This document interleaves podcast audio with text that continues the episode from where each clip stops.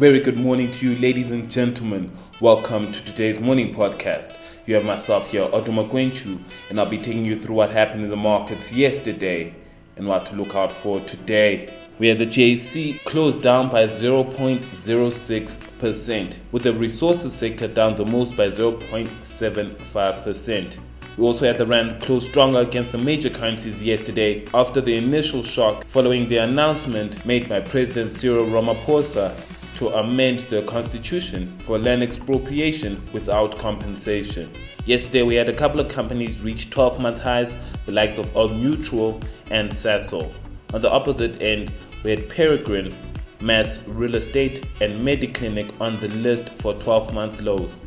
Today, we're expecting earning numbers from the JSE, MiX Telematics. We don't expect any economic data today in South Africa. However, in international markets, at 3:30 a.m. in Australia, they released their trade balance numbers, which were better than expected. And at 10:30 a.m., construction PMI numbers being released in the UK. At 1 p.m., we have the Bank of England's inflation report being released alongside with the MPC official bank rate votes. The monetary policy summary will also be released for the UK at the same time, alongside with the official bank rate, asset purchase facility, and at 1:30 we have the Bank of England's governor speaking. At 2:30 p.m. in the United States, we're expecting unemployment claims numbers to be released. We had the Dow Jones and the S&P negative yesterday by 0.32% and 0.1% respectively. Nasdaq was positive by 0.46%. In the European zone, all of the markets were negative with the FTSE down the most by 1.24%.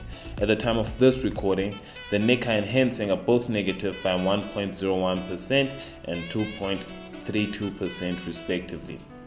In other news, for the first time since June, the Federal Reserve has decided to leave rates unchanged in America.